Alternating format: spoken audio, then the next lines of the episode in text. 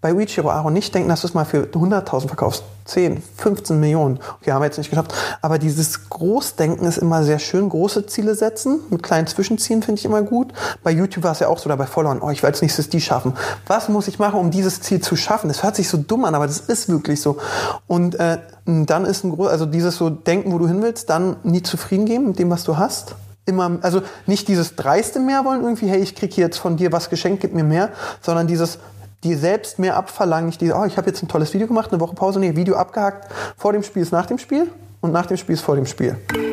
Baby Gut Business, was du von Girlbosses, Medienmachern und Digital Natives lernen kannst. Karrieregeschichten, echte Insider-Tipps und alles rund um Social Media mit Ann-Kathrin Schmitz. Hallo und herzlich willkommen zurück zu Baby Gut Business. Ähm, diese Woche gibt es eine Folge, die habe ich ehrlich gesagt schon im Februar aufgenommen und dann wegen ja der Ernsthaftigkeit der Corona-Situation relativ weit rausgeschoben. Ähm, und jetzt, glaube ich aber, sind wir mittlerweile alle an dem Punkt, an dem wir die ernsten Themen einmal auch beiseite legen können, um uns einer Portion witziger, guter und gesunder Unterhaltung zu widmen. Und ähm, das soll dieser Podcast diese Woche für euch sein, denn mein Gesprächspartner ist Aaron Troschke. Und ganz viele von euch kennen den wahrscheinlich nur von YouTube oder sagen, hey, das ist doch der Typ von Wer wird Millionär damals. Ähm, Aaron ist aber tatsächlich so viel mehr und so eine interessante Person, denn er hat schon ganz, ganz viel in seinem Leben ausprobiert an Jobs, hat einen sehr, sehr interessanten Werdegang, ähm, war ja zuletzt, bevor er seine Online- bzw. TV-Karriere gestartet hat, ähm, sogar Kioskbesitzer und hat, was ich für diesen Podcast besonders spannend fand, eine eigene Influencer-Marketing-Agentur gegründet, die er vor nicht allzu langer Zeit an Mediakraft verkauft hat. Wir haben aber auch darüber gesprochen, wie er ja Unternehmertum für sich definiert und wie er da seinen Weg findet als ähm, ja nicht ganz klassischer Start-up-Gründer. Ja, wie es ist, im Big Brother Haus zu sein, da war er nämlich auch schon, warum er sein Studium an der Axel Springer Akademie dann doch nicht beendet hat und welchen Influencer er besonders gerne mag und von welchen er gar nichts hält. Das Interessante ist praktisch, dass er seiner Zeit damals, will ich behaupten, schon fast ein bisschen voraus war. Also als er seine Influencer-Marketing-Agentur mitgegründet hat, ähm, war das alles noch, stand diese ganze Branche noch in den Kinderschuhen. Es ist nämlich witzigerweise das gleiche Gründungsjahr, das ich und Farina mit Nova Lanalauf hatten. Also sehr, sehr spannende Insights, ganz ähm, lustiger, lockerer, ein ganz lustig lockeres Gespräch, kann man sagen. Es ist sehr einfach zu konsumieren. Also wünsche ich euch erstmal ganz viel viel Spaß mit Aaron und mir. Bleibt unbedingt bis zum Schluss dran, denn wir haben à la Aaron auch noch einen Shot getrunken. Und er wollte eigentlich nicht.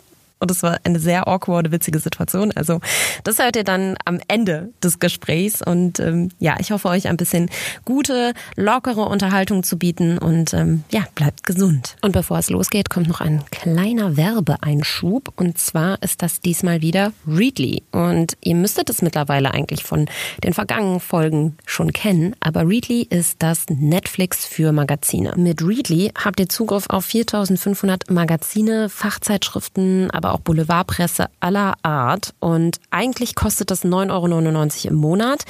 Erstens, ihr könnt auf readly.com slash babygutbusiness gehen und euch erstmal zwei Monate lang umsonst da rein testen. Ja, also es ist völlig kostenlos, wenn ihr euch über den Link anmeldet. Und zweitens könnt ihr euch, falls ihr euch dann entscheidet, das weiterhin zu benutzen, für 9,99 Euro im Monat ein Profil anlegen und kaufen. Das aber mit fünf Profilen gleichzeitig nutzen. Das heißt, ihr könnt diese 9,99 Euro eigentlich durch fünf teilen und das unter Freunden und Familie teilen teilen und nutzen. Da steckt keine Abo-Falle dahinter. Das heißt, ihr könnt das wirklich monatlich kündigen, falls euch das nicht mehr taugt. Ähm, ihr könnt die Magazine und Publikationen auch downloaden. Das heißt, auch im Flieger oder an allen möglichen Offline-Orten zugreifen und lesen. Ja, ich gebe ja auch jedes Mal einen kleinen persönlichen Lesetipp mit und äh, der ist diese Woche bei mir etwas spezieller. Und zwar zieht ab morgen ein kleiner Welpe bei mir ein. Und ähm, ich habe sehr, sehr viele Hunde- und Welpenzeitschriften gewälzt, um mich produktseitig, aber auch natürlich äh, über Erziehung und alles, was für die Aufzucht beziehungsweise was überhaupt wichtig für Hundehalter ist, zu informieren.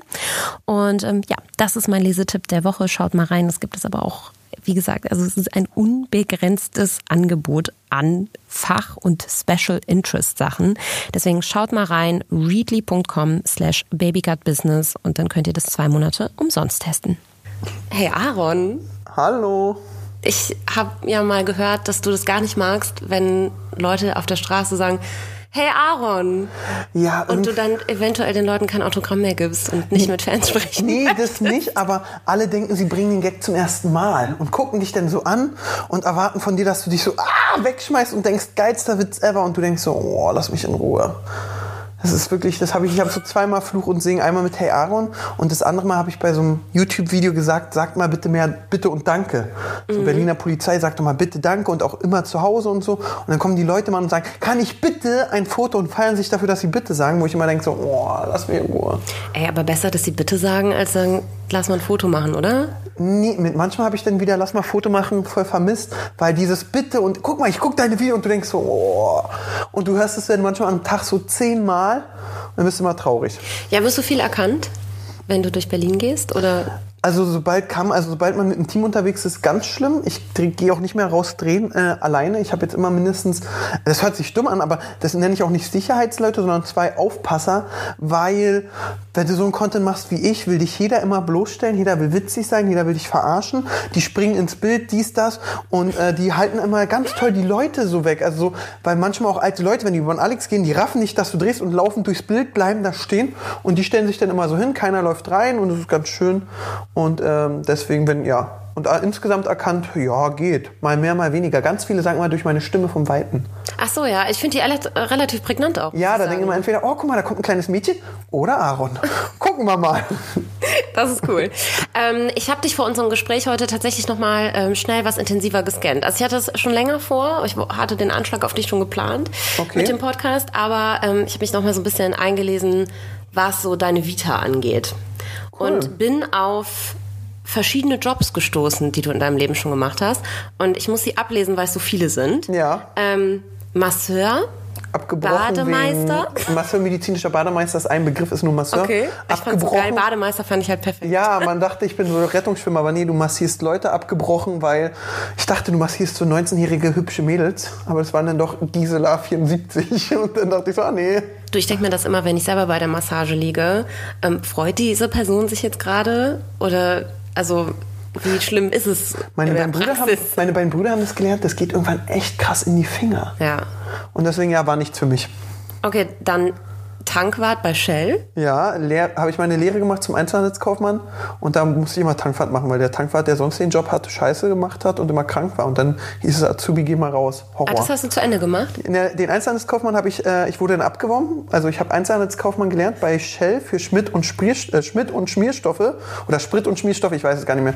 Und habe Tankwart da dann immer machen müssen. Und dann kam irgendwann ein Stammkunde an, der hat gesagt, Aaron, du verkaufst mir mal hier jeden Scheiß. Zusatzangebot im Verkäufer. Komm mal zu mir, werd äh, Einzelhandelskaufmann für Maßbekleidung. Und dann bin ich nach zwei Lehrjahren zu ihm rüber gewechselt und habe da meine Lehre zu Ende gemacht. Ja, hier steht nämlich als nächstes Herrenausstatter Ja. auf meinem Zettel. Gelernt mit eins.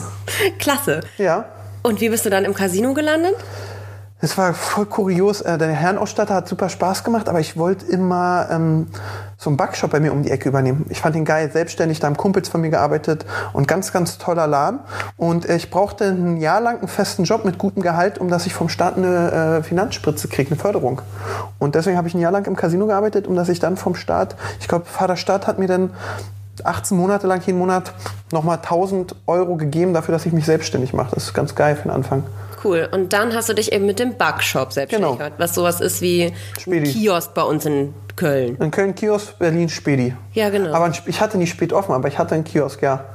Ah ja, ja, dann klingt das ja nach entspannten Arbeitszeiten erst. Nee, von, äh, von 5 Uhr bis 19 Uhr. Und ich habe regelmäßig noch selbst gebacken und habe dann immer von 2 bis 19 Uhr Schicht gemacht. Das heißt, du hast auch selber drin gestanden. Du warst nicht der coole Besitzer, der dann einmal am Tag vorbeikam und ein bisschen Geld aus der Kasse Konnte ich genommen mir hat. nicht leisten. Ja. Konnte, wenn du, nee, konnte ich mir wirklich nicht leisten. Ich habe zum Glück auch noch bei Mutti gewohnt, weil so die ersten, das erste Jahr Kiosk war echt krass.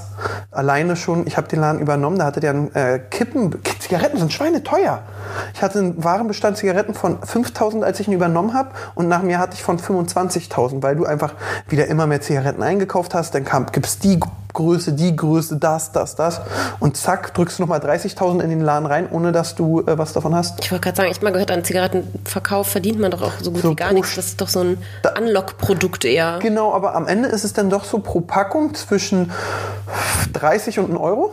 Oh, ja, doch. 30 Cent und 1 Euro. Krass. Und dann ist es so, bei einer Stange machst du dann irgendwie deinen Zehner. Und ich habe manchmal an einem Tag wirklich schon so 50 bis 100 Stangen verkauft. Und dann rechnet sich's wieder. Ist genau wie Lotto. Lotto kriegst du, glaube ich, vom Insgesamteinsatz waren es damals 6 Prozent. Aber wenn du dann 30.000 Euro Lottoumsatz hat, hast, ist auch schon gut.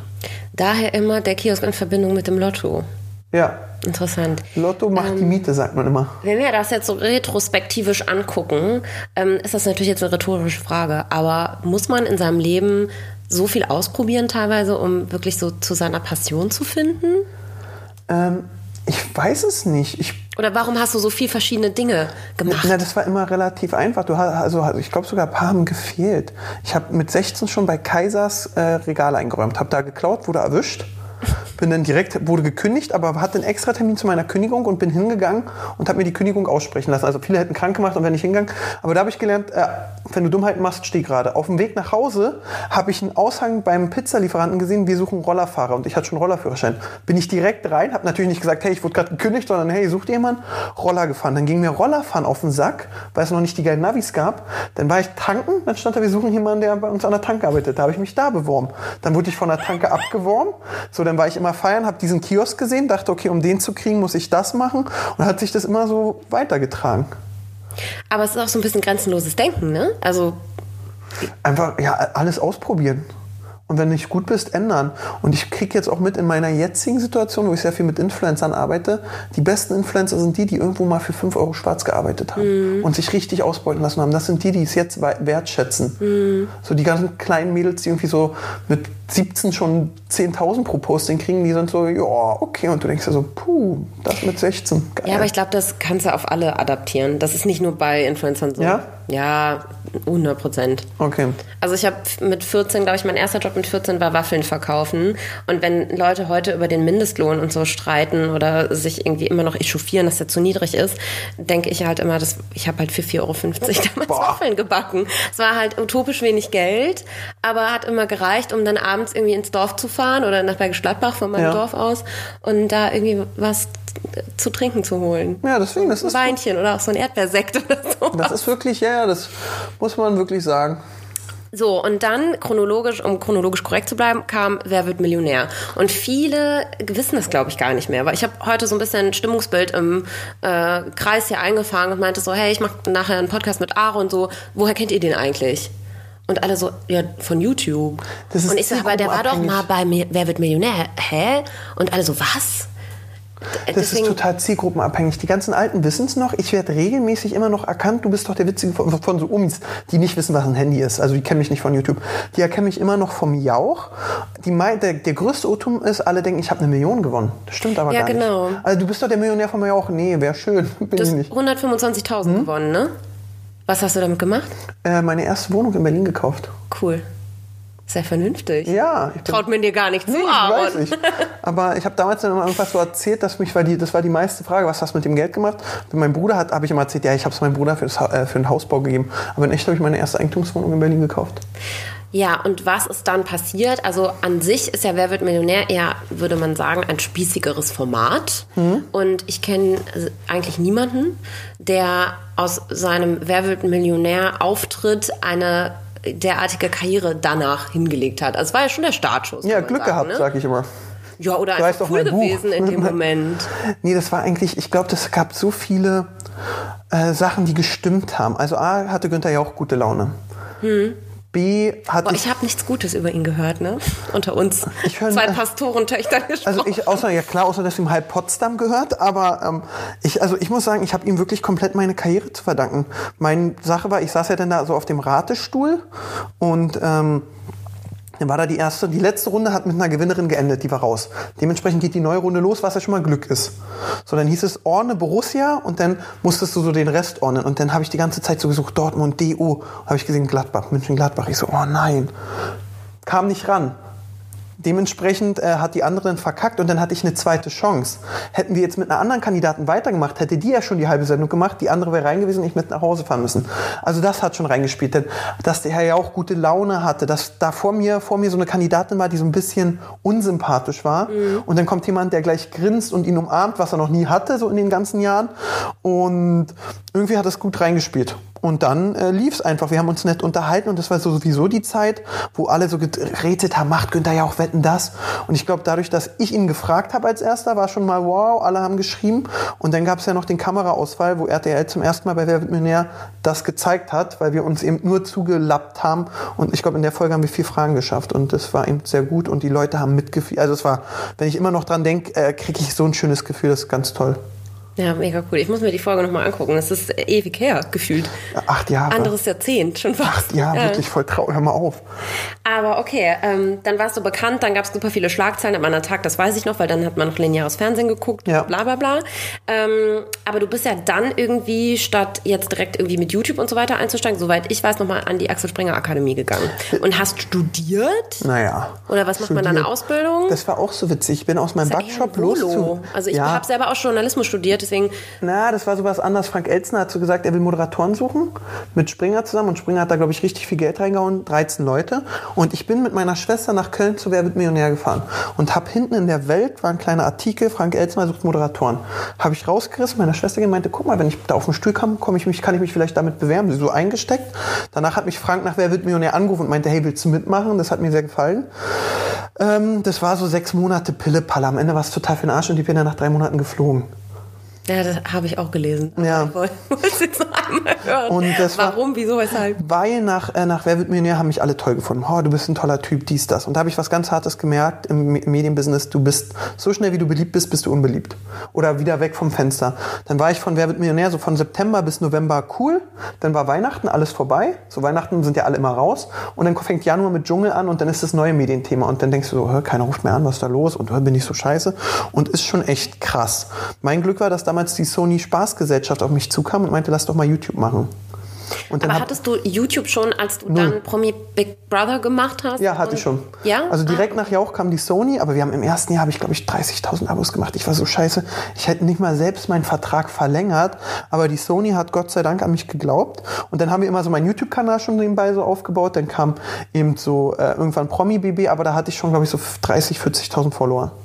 Das heißt aber, der YouTube-Kanal war von Anfang an relativ professionell organisiert und aufgestellt ja, durch Sony. Ich sage immer, ich bin Reagenzglas-YouTuber. Ich wurde jetzt nicht so, hey, ich mein Hobby und ich fühle mich gern, sondern, ey, wir machen mit dem YouTube, wir wollen in einem Jahr, haben wir nicht geschafft, 100.000 Abos haben, wir wollen das machen, hier hast dein Team, ich kann auch nicht schneiden oder so. Es war schon relativ getrimmt. Wie ein Blogger, der nicht schreiben kann, praktisch. Ja, wirklich. Nö, aber gibt, soll es ja einige ja. geben. Ähm, okay, ich glaube, bis hierhin könnte man irgendwie so meinen, du hast so eine klassische Social Media oder ähm, Influencer-Karriere selber gemacht, könnte man ja mhm. sagen, wenn man YouTuber heutzutage auch als Influencer bezeichnen ja. möchte. Ähm, und viele kennen dich, glaube ich, auch nur übers Internet und die Präsenz, die du da hast. Aber im Hintergrund machst du ja noch ganz viele andere Sachen, die gar nicht so viel auf sozialen Medien stattfinden, die man vielleicht nur als aus Unternehmerkreisen weiß. Ähm, ja, ich spiele natürlich so ein bisschen auf Reach Hero, Reach Hero an. Mhm. Ähm, 2014 hast du, äh, habt ihr gegründet ja. zu dritt, glaube ich. Das, das ist witzigerweise das Jahr, wo ich mit Farina angefangen habe, irgendwie über Influencer-Marketing überhaupt so mal nachzudenken, das mal langsam so anzustoßen. Da hattet ihr schon eine Vermarktungsagentur für Influencer. Ja, Krass, seiner Zeit voraus. Ja, das war aber, nee, ich glaube, ein bisschen später wäre es schon zu spät wieder gewesen. Ein bisschen früher wäre von, da war auch wieder der Zeitpunkt entscheidend. Äh, das war auch in der Moderationsschule, saß ich da und habe mich im Unterricht gelangweilt und habe immer bei Springer aus dem Fenster geguckt. Und da war immer so ein dicker Typ. Und den habe ich irgendwann bei einer Party gesehen und meinte, ey, Dicky, dich sehe ich immer. Und dann haben wir uns unterhalten. Und dann hat er mir von seiner Reachio-Idee erzählt. Oh, okay. Und dann meinte ich so, hört sich interessant an. Und der so, hey, du bist doch, kannte mich, du bist ja YouTuber hier, krass, lass mal treffen. Dann war aber Promi-BB zu der Zeit und als ich dann äh, rauskam und gewonnen hatte, meinte er so, hast jetzt Bock. Und dann haben wir eben, ich erkläre es immer für die Älteren, so ein bisschen wie Mayhammer. Das ist, du sagst, ich bin Wasser, also Mayhammer sagst, mein Dach ist kaputt, die Bauarbeiter bewerben sich.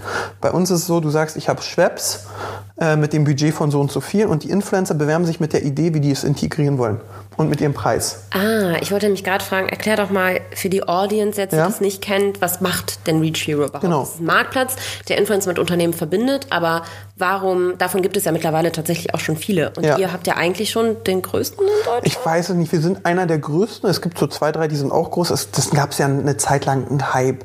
Da kamen hunderte von denen immer Ja. wieder raus, weg. Die wurden von dem gekauft, die von denen.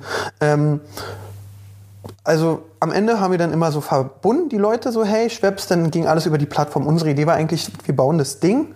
Ich hole da ein paar YouTuber rauf, das war so eigentlich mein Plan. Ich hole die YouTuber rauf, dann bin ich raus. Ähm, und dann haben wir mitgekriegt, irgendwann die großen Firmen haben gar keinen Bock, mit den YouTubern zu schreiben.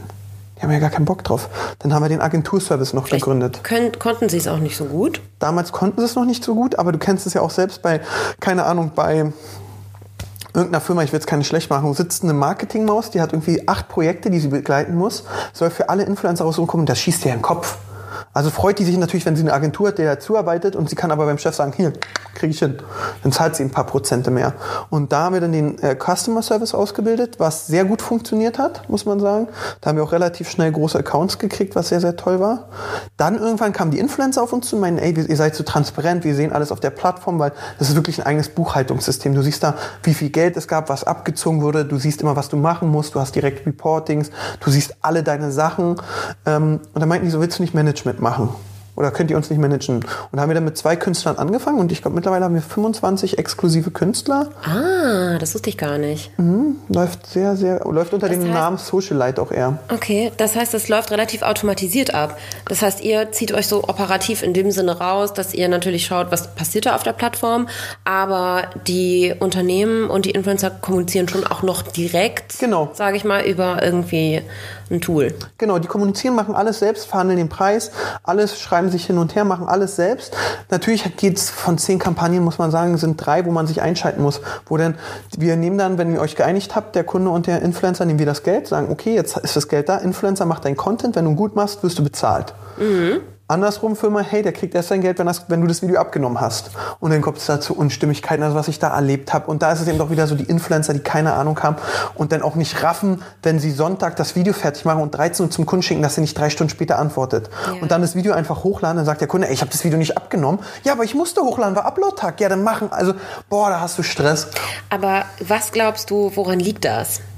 Warum ist das immer noch so teilweise, warum wird da immer noch seitens der Influencer so unprofessionell in Anführungszeichen damit umgegangen? Weil die noch nie teilweise richtig gearbeitet haben, weil das sehr, sehr junge eins, Leute genau. sind? Punkt zwei, weil sie einfach zu schnell denken, sie sind Beyoncé. Mhm. Das habe ich immer ganz krass. Also ich bin noch die, wie oft ich früher, ich habe früher sehr viel selbst gemacht. Ich kannte jede Kampagne und da hatte ich schon so hunderttausende Abos und habe mit kleineren geschrieben, habe aber nicht gesagt, wer ich bin, sondern nur mit Aaron unterschrieben. Und wenn die mir dann YouTube erklären wollten, dann immer, halt die Klappe, was willst du? Und die haben alle sehr schnell einen Höhenflug, muss man sagen, haben nie richtig gearbeitet und denken nicht logisch mit.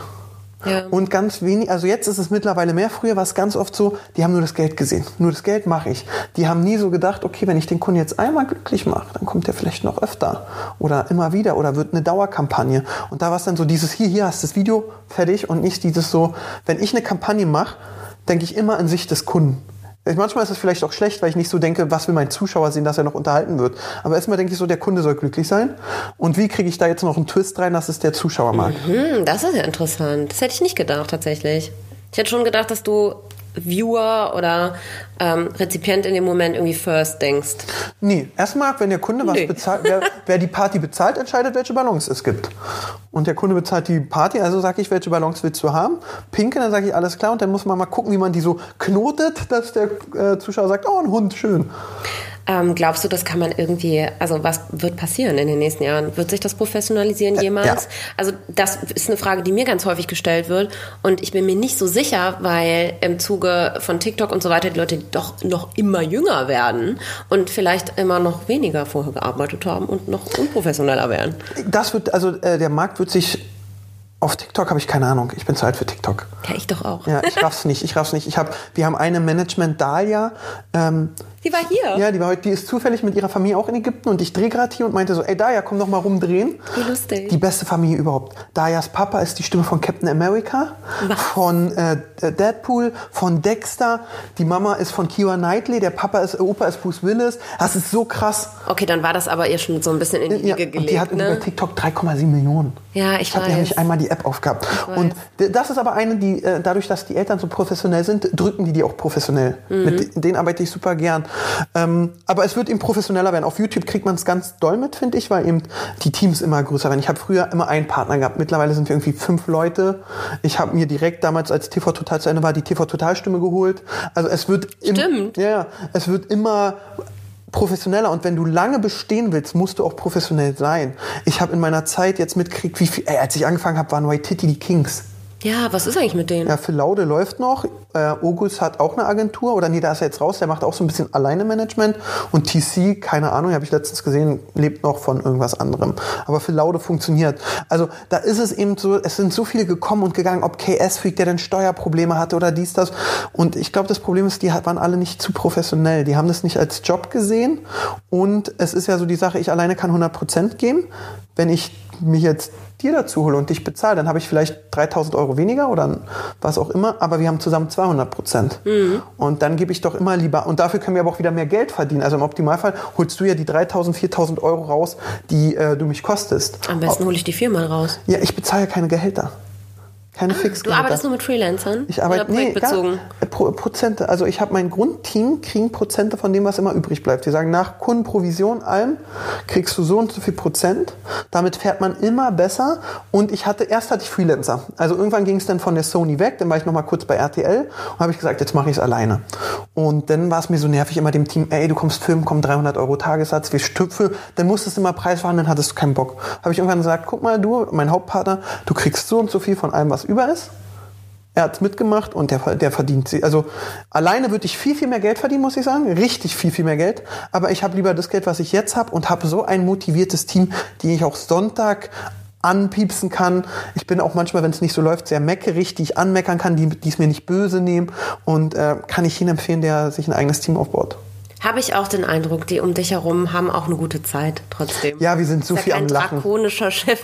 Sag, da kam noch heute, ich weiß, wie heißt der Tobi oder Timo? Timo? Nee, ja, genau. Der kam noch heute und hat dich noch von der Sonnenliege heruntergezogen, meinte so, jetzt wird hier mal geplant. Genau, ja, ja. Das ist Habe ich geliebt, die Situation. Ja, Timo, das, dann haben wir jetzt noch Marvin dabei. Das Tolle ist eben durch Reachiro. Bei Reachiro sind wir ja mittlerweile auch 35 Leute oder so. Und Reachiro und Herr Aaron sind dann immer mehr verflossen. Also auch mein Reachiro-Team, ich leite jetzt das Management und die eigenen Produkte bei uns. äh, Ähm, und da die mit, also mein Team weiß ich ja genau, die mögen mich alle, die wissen, dass ich auch meckern kann. Ich bin auch echt böse und will von allem das haben, was ich reinbringe.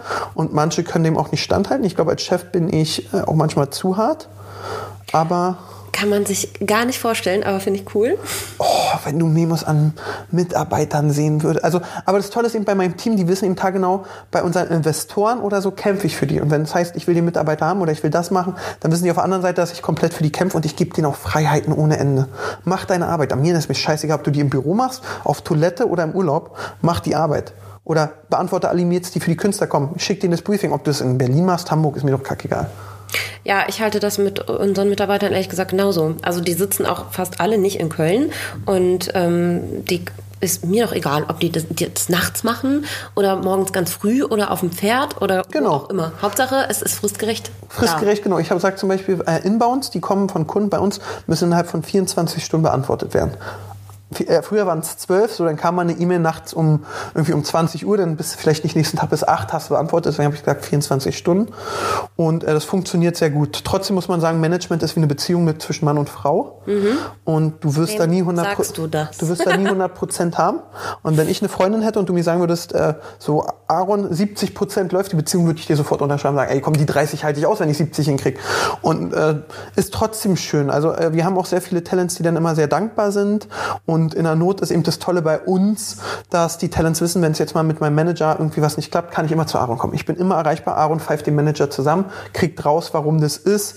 Und äh, natürlich ist es auch wie beim Fußball bei mir. Du redest ja lieber mit einem Fußballtrainer, der früher auch Profi war, als jemand, der es nur aus dem Buch hat. Und dadurch, dass mein Kanal auch ganz gut läuft, verstehen die so und sagen, okay, ja, klappt. Jetzt sind ähm, oder jetzt, jetzt leiden ja Influencer generell so ein bisschen, würde ich sagen, derzeit an einem Imageproblem, ähm, beziehungsweise ja, positionieren sich immer stärker auch selbst als Unternehmer nach außen hin, proaktiv und auch so ein bisschen progressiv, würde ich sagen, ja. ähm, um so diesem Image des Faulenzers und das, ich mache nur hübsche Bilder von mir und drehe Videos über mich den ganzen Tag irgendwie entgegenzuwirken. Ich sehe das halt auf Instagram sehr häufig, dass man sich dann im Schnelldurchlauf beim E-Mails abarbeiten filmt oder ähm, auch nur beim Wäsche zusammenlegen oder so am Ende des Tages. Kannst du das ernst nehmen? Sind für dich Influencer Unternehmer oder ist das wie siehst du das? Es gibt solche und solche. Es gibt eben viele, die sind sehr faul, die ruhen, ruhen sich auf den Ruhm aus. Das ist genau wie in jeder Mitarbeiter in jeder Firma. Wie oft bin ich bei irgendwelchen großen Konzernen und denke, hier sind ja nur Schwachköpfe. Oder die chillen doch alle nur rum.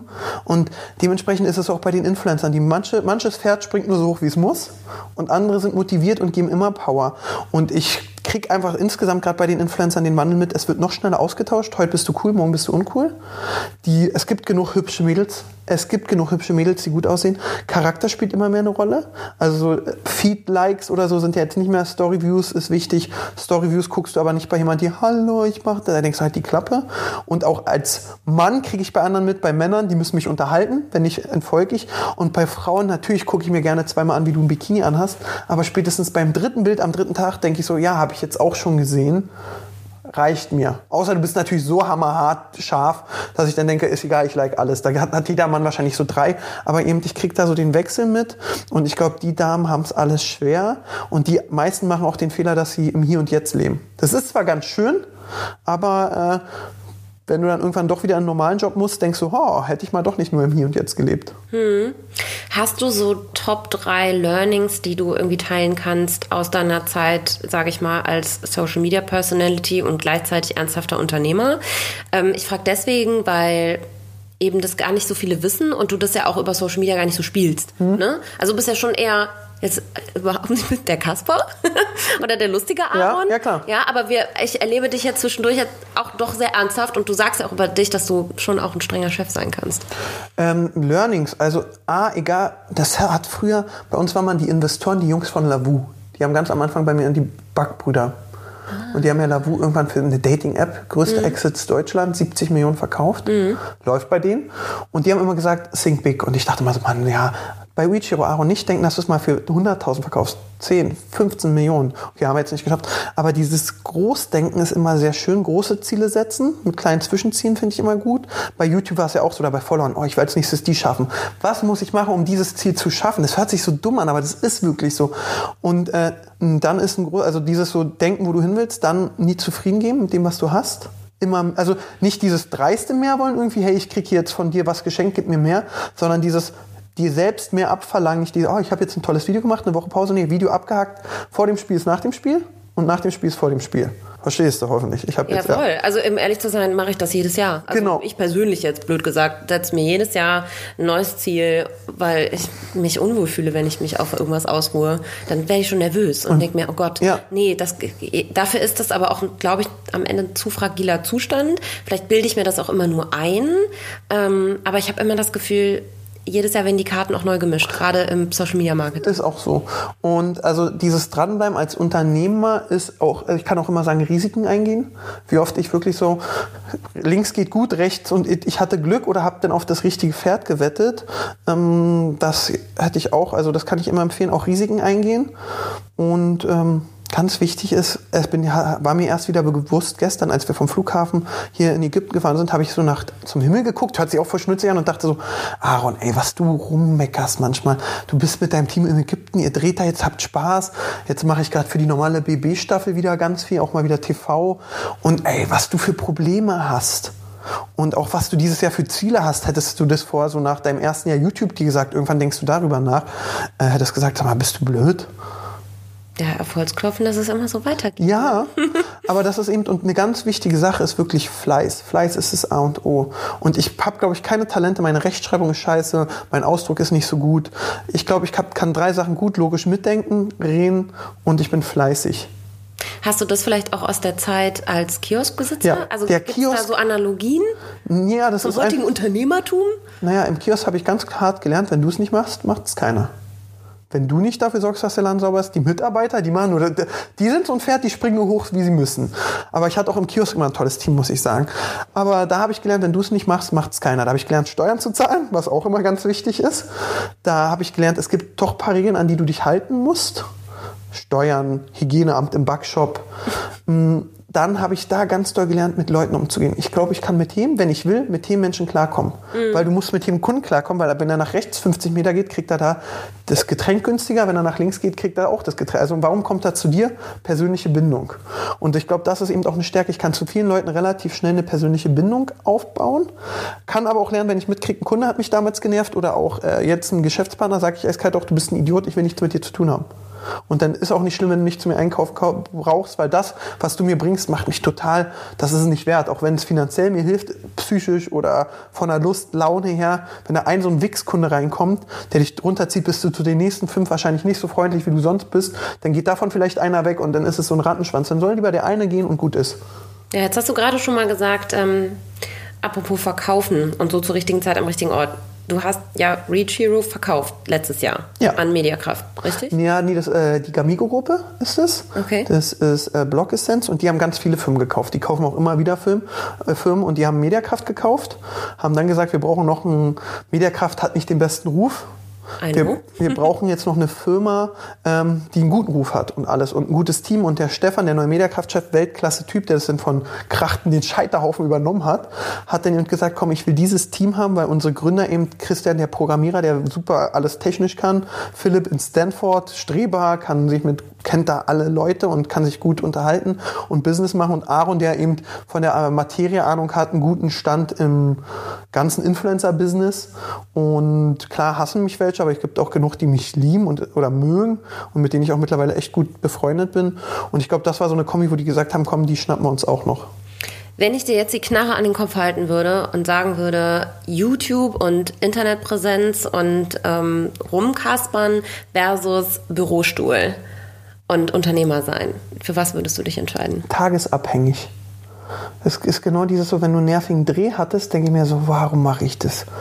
Bleibe ich hinten. Aber wenn du dann auf einmal wieder nachts auf dem Sonntag um 23 Uhr die drei Talents Sachen schreiben, wo du so denkst, boah, das hätten wir auch morgen klären können, oder irgendwelche Kunden komisch sind oder so, dann denke ich mir auch ganz oft, warum mache ich den Scheiß und nicht nur YouTube? Und das ist eben so auch, wenn ich überlege, wenn du mich fragst, wie verdiene ich mein Geld, ganz oft ist dann mal eine Zeit lang, habe ich ganz viele Placements da, puh, dann denke ich so, warum mache ich bei Reachio noch das für das Gehalt? Aber wenn wir dann natürlich verkaufen oder äh, noch Ausschüttung kriegen, dann denkst du natürlich so wieder, wow, geil, Warum mache ich YouTube überhaupt? Ja. Januar war scheiße. Und das ist eben so, aber diese Ab... Ach, der Januar ist bei uns allen ja, so gut. Diese, aber diese Abwechslung ist so schön, muss ich sagen. Und ich glaube, das ist auch, ähm, tut mir auch gegenseitig gut. Weil in der Influencer, also besonders in dieser äh, Influencer, funktioniert bei mir so gut. Und ich kriege ganz viele mit, so die im äh, Influencer-Management sitzen, dass die auch äh, Aufmerksamkeit wollen. Oder ich kriege es auch bei meinen Angestellten mit. Die wollen natürlich, haben die nichts anderes und wollen da ihre Anerkennung haben, ihren Lob und alles drumherum. Und ich bin da zum Beispiel ganz entspannt. Ich habe gar kein Problem, eine 100.000 Euro Kampagne mal voll abzugeben. Mach die, rechne dir die Provision an, ist mir egal. Ich brauche nicht den Zuspruch, weil den kriege ich Gott sei Dank über YouTube mit meinen Videos, wenn die funktionieren. Und deswegen ziehe ich mir das da raus. Und deswegen glaube ich, bin ich auch aber bei WeChiro entspannter, weil ich eben den Zuspruch über YouTube kriege und bei WeChiro auch, wenn wir verkauft haben oder so, dann feiern natürlich meine Mitgründer und geil. Und ich sage, komm weiter. Jetzt haben wir verkauft, aber unser nächstes Ziel ist nächstes Jahr der Umsatz. Wie kommen wir dahin? Mhm. Weil ich da eben nicht diese Party brauche, weil ich die bei YouTube habe. Ja, bist halt doch Unternehmer im Herzen. Ja, ich liebe es. Oh, ich, ich, liebe es. Ähm, ich habe mir jetzt witzigerweise zur Einstimmung zum Miss Germany Camp und so weiter äh, nochmal ganz, ganz viele alte Videos von dir angeguckt. Boah, war ich da schlank, ähm, war? Oh. Oh. Ich habe dich doch heute in der Badehose gesehen. Ja. Das geht doch noch. Ähm, also ich habe immer so ein bisschen das Gefühl, du hast vor niemandem ich nenne es jetzt mal Angst und böse gesagt Respekt. Also gerade vor Prominenten, wo viele Leute natürlich eventuell sagen würden, hey, oh, hm, traue ich mich jetzt nicht einfach so ähm, direkte Fragen zu stellen, die zu verarschen und so weiter. Ähm, andersrum gefragt, gibt es jemanden, den du sehr respektierst in der Szene? ob das jetzt ein Influencer ist oder ein Promi, ähm, vielleicht auch business-wise, wo du sagst, den respektiere ich total und den würde ich vielleicht nicht unbedingt verarschen oder ich würde ihn verarschen, aber ich respektiere ihn trotzdem. Also Spaß mache ich mit allen und mein Ziel ist immer zusammen zu lachen und ich habe äh, jetzt zum Jahreswechsel ich, bin ich so meine Insta-Bilder durchgegangen und habe eben gesehen, dass ich mit allen gelacht habe. Egal mit ihnen. Klar, am roten Teppich verarsche ich und alle, die mich kennen, wissen ja genau, wenn Aaron sein Mikro in der Hand hat, oh, das hat mal eine Beauty-YouTuberin ganz gut gesagt auf der Glow. Aaron kommt auf der Glow an, grätscht dir komplett die Beine weg, macht dich fertig, dass du denkst, was für ein Penner. Und eine Stunde später stellt er dir den Chef von einer großen Beauty-Brand vor und macht den Deal klar. Und das ist es so, also ich glaube zum Beispiel auch am Anfang konnte mich Dagi nicht leihen. Und dann kriegen die aber auch mit, dass man so mitkriegt, okay, wenn man auf meinem Kanal stattfindet, ein Hauptkommentar ist, wenn ich was mit Dagi mache, boah, ich dachte, Dagi ist voll die blöde Kuh, aber in deinem Video ist sie voll sympathisch, nett und lieb. Und so erschließen sich natürlich die Leute, die vielleicht nicht meine Zuschauer sind oder so, ganz andere Zielgruppen und kriegen ein ganz anderes Gefühl im Business. Aber wenn du mich so fragst, also frech bin ich zu allen. Es ist auch so einer, mein Ziehvater in den Medien ist Rainer Laux. Der macht ist bei Endemol Entertainment Chef und macht BB und alle möglichen Formate. Den nenne ich trotzdem immer Opa. Aber trotzdem ist es auch andersrum. Der ruft mich an, sagt Aaron, was willst du da unter als Gage haben? Dann sage ich so das und das. Und er sagt knallhart, habe ich nicht, du kriegst das und das und du machst es. Und dann sage ich so, ja, okay. Und dann ist es so, ähm, da hab's, ist viel. Also wenn ich überlege, mit wie vielen Leuten ich gute Kontakte durch die Arbeit gekriegt habe und man sich respektiert und auch zusammenarbeitet, ist es, sind es doch recht viele oder auch zusammen Sachen plant. Ist es so. Ganz oft natürlich, wenn ich so Leute wie Michael Wendler, die ich nicht leiden kann, da ist mir egal, was sie denken. Mhm. Die können auch sauer sein. Und wenn ich Leute cool finde, dann ist es auch so, dann gehe ich ganz oft danach hin. Äh, bestes Beispiel Pamela Reif, mhm. die sich ja immer nur besoffen ich bin immer nur Place to be, sehe ich sie meistens. Da saufe ich am Teppich so, und bin du bist voll. besoffen, aber ja. sie ja nicht. Nee, sie trinkt nicht. Sagen, was? nee, das ist voll uncool. Ich meckere auch immer. Und äh, da dachte ich auch nach erstmal, Pamela Reif ist auch so ein scheiß Profi, war? Das ja, muss man sagen. Aber Pamela Reif ist witzigerweise, wenn diese Folge rauskommt, äh, ist der Podcast mit mir und Pamela schon online. Den nehmen wir ja? jetzt witzigerweise nächste Woche auf. Grüß sie mal lieb von mir und sag, sie soll mir öfter bei Insta antworten. Ja, okay. Und wann wir endlich heiraten. Alles klar, werde ich ja okay, ausrichten. Richte dir alles aus. Ähm, ich habe tatsächlich mal einen Döner mit dir gegessen. Krass. Ja, vielleicht den ersten und letzten. ich habe hab mal bei Place to Be, da stand so, so ein Korb mit Erdbeeren und sie hat so die gegessen und ich habe mir so die letzten zwei genommen und habe ich den Blick des Todes gekriegt. Aber sie ist, auch sie ist so eine, ah, ich habe vor dem, was sie macht, so krassen Respekt. Mhm. Die ist ein Tier und die macht so auch alles alleine mit ihrem Bruder. Also und die so. ist ein wirklich, wirklich netter Mensch. Also die ich habe schon echt nett. viel Zeit mit ihr verbracht und ich kann nur sagen, die hat noch nie in meiner Gegenwart über eine andere Person schlecht gesprochen. Und ich fühle mich dann schon manchmal selber schlecht, weil ich mir denke, oh Gott, ich bin ich, nicht, dass ich ständig schlecht über Leute spreche, aber ne, man ist, man sagt mal, wenn man jemanden nicht mag oder genau. wenn man genau. schlechte Erfahrungen hat. Pamela mag alle. Also es ist krass wirklich. Find, also ich finde sie auch super und eben dann hatte ich sie mal, ich finde sie auch optisch super, muss man auch sagen. Und äh, dann hatte ich sie im Interview das erste Mal und da war ich so ein bisschen so, huh, bist du frech oder nicht? Und dann dachte ich mir so, ja, was im schlimmsten Fall magst du dich nicht, dann ist auch okay. Also besonders auch wenn dann ist es so. Und dann hatte ich sie im Interview, das war relativ gut. Da war ich aber auch nicht ganz so frech, da habe ich nur so vielleicht ein, zwei Spitzen gegeben. Und dann beim nächsten Mal habe ich sie wieder gesehen und sie, ah, guck mal, wir haben letztes Mal und war direkt on point und wusste alles, als wenn sie ein Cyborg ist. Mm. Und die Leute so anguckt und dann kommen so alle Daten. Und dieses Jahr bei Place to Be haben wir ein längeres Interview gemacht und haben uns danach auch richtig gut unterhalten. Und das war wirklich so, da haben wir dann über Gott und die Welt geredet und ich war noch immer noch angesoffen, weil ich am Teppich, aber das war echt gut. Und ähm, liebe ich, by the way. Und ich muss sagen, ich, also die ist so eine, vor der habe ich Respekt, aber ich habe auch eben, ein guter Kollege Marc Rasmus ist Kabel 1 Senderchef. Und immer wenn wir uns treffen, reden, also holt er mich beim Fernsehen ab und ich ihn beim Online. Und du hast so eine schöne Zeit. Also ich bin auch ganz viel dankbar, dass ich so eine tollen Leute über meine Arbeit kennengelernt habe, wo man wirklich ein sehr, sehr, die würde ich alle fast, also sehr viele zu meiner Hochzeit einladen. Cool. Mit Pamela. Also, also auch Miss Bella, die Bella, ey. Ich glaube. Mit der habe ich auf der Wiesen gesoffen. Bella, äh, mit Bella, ich sag auch zu ihr, das sage ich immer. viel trinken. Ich sag, Miss Bella gewinnt beim ersten Treffen keinen Sympathiepreis. Bella ist die unsympathischste überhaupt. Und dann hab, war ich bei ihr Miss Germany Wahl vor drei Jahren und dann schreibt sie mir so über Insta, haben wir so immer mal kurz geschrieben oder wenn ich sie verlinkt habe, haha, aber es war nie so herzhaft. Und dann Miss Germany Wahl, ich bin wieder im Hotel und sie schreibt, du kommst jetzt saufen. Und da habe ich mich an dem Abend so mit ihr ab, die hat mich unter den Tisch getrunken. Die ist krass. Die ist richtig krass. Und ähm, da hat man mitgekriegt, was sie für eine herzhafte ist. Und letztens waren wir so beide unterwegs und da hat, hat meinte, haben wir irgendwie über andere Influencer gesprochen und dann meinte ich so, nee, nee, meine Freundschaft muss man sich äh, verdienen. Und sie so, meine auch. Und dann hat man, hat man man so kurzzeitig mitkriegt, okay, wir beide wissen halt genau, wir haben uns die Freunde, weil wir uns verstehen. Und das ist ihm ganz, ganz toll. Das gleiche habe ich mit Betty und so und da freue ich mich immer sehr. Aber auch mit meinem Team und so. Ich habe echt tolle Leute durch den Job kennengelernt. Cool. Ja, total. Kann ich, kenne ich auch. Genau. Alle Familie Klemmer. Ja, Mein Timo. ist aber auch super witzig. Die Familie Klemmer ist super. Und Timo meinte zu Marvin, der zum ersten Mal jetzt bei Miss Germany dabei ist, Familie Klemmer ist super nett. Ich glaube, die sind Vampire. Die wollen unser Blut. Ja. Und Ines spricht auch immer so bedacht Ja. und hat so, ist so gepflegt und Ja. konventionell und äh, ach, keine Ahnung, die macht ja auch den Knigge-Workshop immer. Ja, Am deswegen. Ende Aber auch Ralf. Ralf ist Weltklasse. Und ganz viele Influencerinnen, die Ralf kennengelernt haben, meinten, so ein hübscher, äh, äh, hübscher junger Mann, so ein hübscher Mann, wo ich so denke, geil. Ralf könnte, wenn er Single wäre, noch 20-Jährige klar machen. Ja, ja. Ich will so- alt werden. Er ist so Daddy auf jeden Fall. ähm, apropos Miss Germany Camp, was machst du denn dieses Jahr mit den Nissen? Ich habe gehört, es geht in Richtung Finanzen. Ach so, ne, ich, ich Vortrag, halt, also Max fragt dann immer so, kannst du noch mal einen Vortrag halten? Und dann rede ich ihm über Karrieren und erzähle ihm so, ey Leute, ähm, pass, Steuer.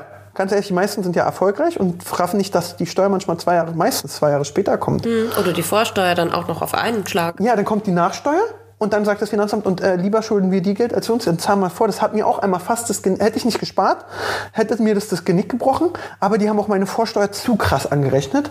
Aber du willst auch nicht beim Finanzamt sagen, hey, die ist zu krass, weil dann habe ich immer das Gefühl, die denken, aha, warum? Was machen sie? Geht mir genau. Und deswegen immer Finanzamt, ja, okay, machen sie sehr Nimm- gut. nimm. Obwohl meine Mitarbeiterinnen echt nett sind, muss ich sagen, beim Finanzamt. Ich bin bei dem in Prenzlauer Berg, die sind super nett. Da sind auch Jüngere, die verstehen Social Media. Und ich bin, ich bin auch relativ ehrlich, ich habe mir für wird Millionär die erste Wohnung gekauft, Promi BB die zweite. Und ich habe mittlerweile 17 Wohnungen in Berlin. Und 17. Mhm, läuft ganz Witzig, gut. ich wollte letztens auch eine da kaufen, in den Stalin-Bauten. Ähm, So, das weiß ich nicht. Also es läuft ganz gut, muss man sagen. Und äh, dann gibt es ja immer diese Grundsteuer. Und dann hatte ich aber keinen Bock, 17 Überweisungen alle drei Monate, das vergisst man ja. Und meinte ich nicht, können Sie nicht eine Lastschrift über alles machen? Und dann hat die Finanzbeamte ganz lässig so gesagt, Herr Troschke, gucken Sie mal meinen Computer an. Denken Sie, ich kann sowas? Nein. Wir füllen jetzt, und dann hat sie mit mir 17 Mal Daueraufträge ausgefüllt, was super lieb war. Süß. Ja. Gibt es noch andere? Also jetzt steht gar nicht auf meinem Zettel die Frage, aber ähm, wenn ich dich jetzt schon mal hier sitzen habe, du hast Immobilien, hast du Aktien? Wie bist du finanziell aufgestellt als ähm, jemand, der wahrscheinlich auch noch nie in die Rentenkasse eingezahlt hat? Doch, ich krieg aktuell 86 Euro Rente. Krass, ich 300. Ja, läuft bei dir. Ja. Ähm, ich bin ja mit 21 selbstständig geworden, ich habe nie eingezahlt. Mm, Und deswegen hatte ich auch ganz lange Existenzängste, ganz lange. Und ich habe immer wirklich dieses Vor-Blocks-Ding, du brauchst vier Blöcke, auf die du dich äh, stützen kannst, falls mal einer wegbricht. Auch gerade ist es wieder so, ich bin ja immer so, ich will, dass alle Spaß haben und alle haben auch recht. Ich war bei Fridays for Future drehen und ich finde die super. Ich finde super, wie die sich engagieren, aber da sind auch Tröten bei. Da habe ich dann natürlich Fragen gestellt und die Tröten zusammengeschnitten. Dann nimmt dieses Video natürlich die gegnerische Lobby und zeigt, guck mal, wie dumm die sind. Jetzt nehme ich die natürlich alle runter, weil ich das nicht will. Aber dann, du weißt ja auch nicht, was mit deinem Content passiert. Ja. Oder so ein Däner, der einmal dumm sagt, ich finde die AfD ganz gut, weil er keine Ahnung hat. Der hat ja auch jahrelang dran zu fressen gehabt. Wahrscheinlich, weil einmal die AfD gesagt hat, wir sind dafür, dass dein Geburtstag Feiertag wird. Oder so, ja, geil, ich finde euch toll, keine Ahnung warum. Und hier, es kann dir alles das Genick brechen und deswegen brauchst du Blogs. Und dann war es bei mir eben zu einem Reachiro ist ein Blog und ich bin in ein paar Firmen investiert. Dann ist es natürlich meine Media, Social Media TV präsent ist ein Job und Immobilien. Und ähm, das vierte ist, ja, ich habe so ein bisschen Kryptowährung, aber das ist jetzt nicht doll. Und mein nächstes Ziel ist eigentlich, ich will einen Supermarkt aufmachen. Cool. Ich will mein altes Backshop-Team nehmen und ein paar Kollegen, die Einzelhandelskaufmann nicht mag. Und ich hätte gern so ein Edeka oder Rewe Troschke. Da will ich auch den ganzen Tag daneben stehen und immer sagen, guck mal, das ist meiner, da steht Troschke dran. Weißt du, wer mir das letztens auch erzählt hat? Echo Fresh. Kann so, ja. Der Also will aber so einen Rewe-Lieferservice, glaube ich, mehr oder weniger mal. Also adaptiv, Ja. irgendwie sowas. Also das ist es und ich bin jetzt eben durch die Startup-Szene so sehr in Startups drin und das macht auch sehr viel Spaß, muss man sagen. So Firmen und durch, also ja, läuft ganz gut. Ähm, noch eine letzte, Fra also vorletzte Frage, ähm, die ich mir geschworen habe, jetzt 2020 jeder Person zu stellen, die auch aus dem Social Media Marketing Ja. kommt. Was sind deine Trends für 2020? War noch ist Januar oder jetzt schon Februar? Boah, sowas, ich habe keine Ahnung von Trends. Also wo es hingeht, Sag mal eine Marschrichtung. Also hast du auch schon ein bisschen im, im Gespräch jetzt. oh, also es wird eben immer, äh, die Persönlichkeit, wird, Persönlichkeit geht über das Äußere, würde ich bei Frauen sagen. Äh, besser produzierter Content auf YouTube. Außer du stehst für witzigen, schnellen Content, aber wenn du eben so Unterhaltung machst, ob ich, Bullshit TV, wer auch immer, wir produzieren, müssen einfach besser produzieren. Äh, und ich kann immer noch sagen, viele sagen, Insta-Bilder reichen, dies, das, Bewegbild ist König. Mhm. Und auch nicht Insta-Story, ich filme mich mal, sondern gut produzieren, weil äh, noch eine Sache, die jetzt seit Januar ist, ich habe ja mit den Fernsehmachern aus Hamburg, äh, Markus Heidemanns, Produ die produzieren Markus Lanz und so, wir haben jetzt eine Produktionsfirma gegründet und haben jetzt schon drei drei Sendungen verkauft und es wollen gerade alle Bewegbild, ob es Netflix, Amazon, Disney, die normalen TV-Sender, da jeder hat sein eigenes Ding, das ist das pure Gold, es funktioniert, Join.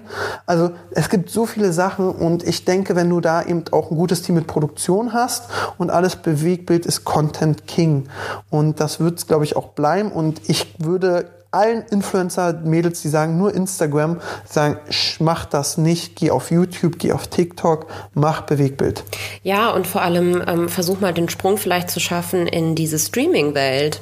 Also ja. das sehe ich als totalen Trend. Bewegbild ist ja theoretisch sogar schon da. Es war auch letztes Jahr irgendwie wichtig. Ja.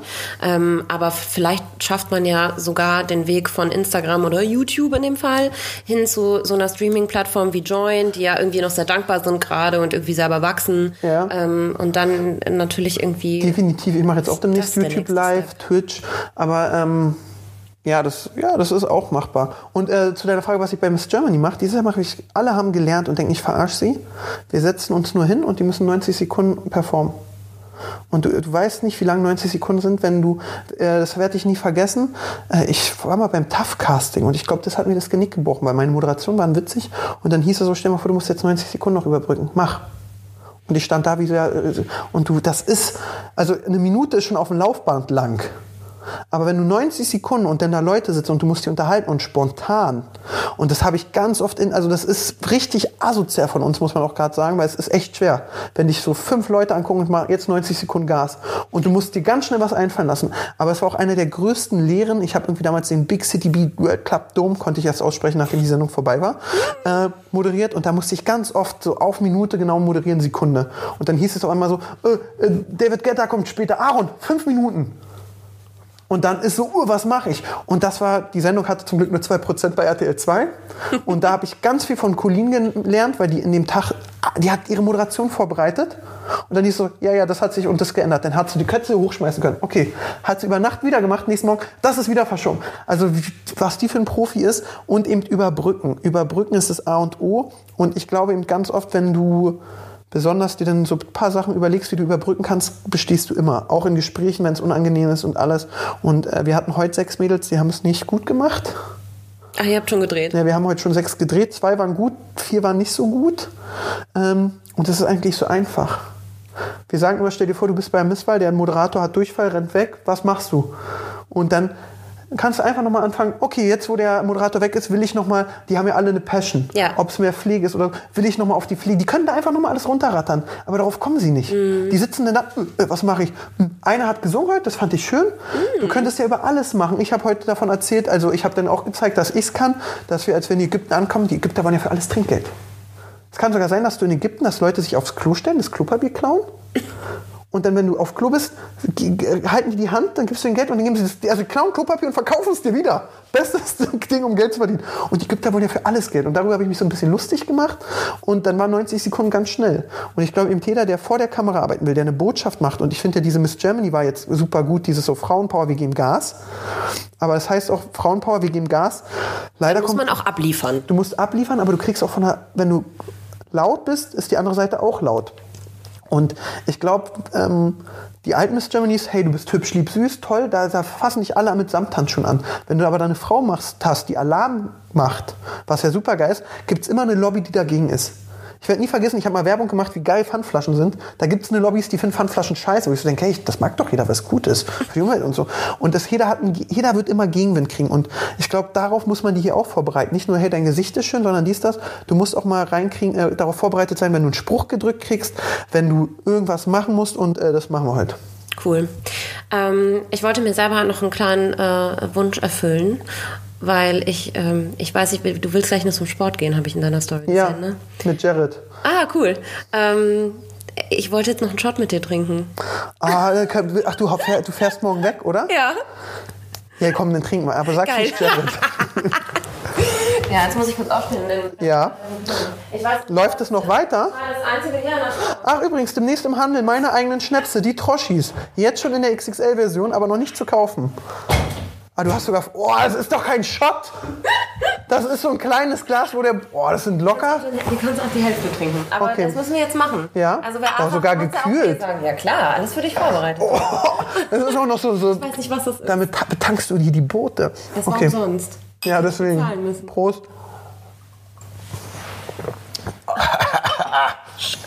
Ah, das brennt, aber ist Ja, gut. geil. Danke. Bitte. Lust auf mehr Infos zum Podcast? Hilfreiche Links oder mehr zum heutigen Gesprächspartner? Dann ab auf akaschmitz.com. Daily Updates gibt's bei Instagram unter Baby Got Business. See you next time.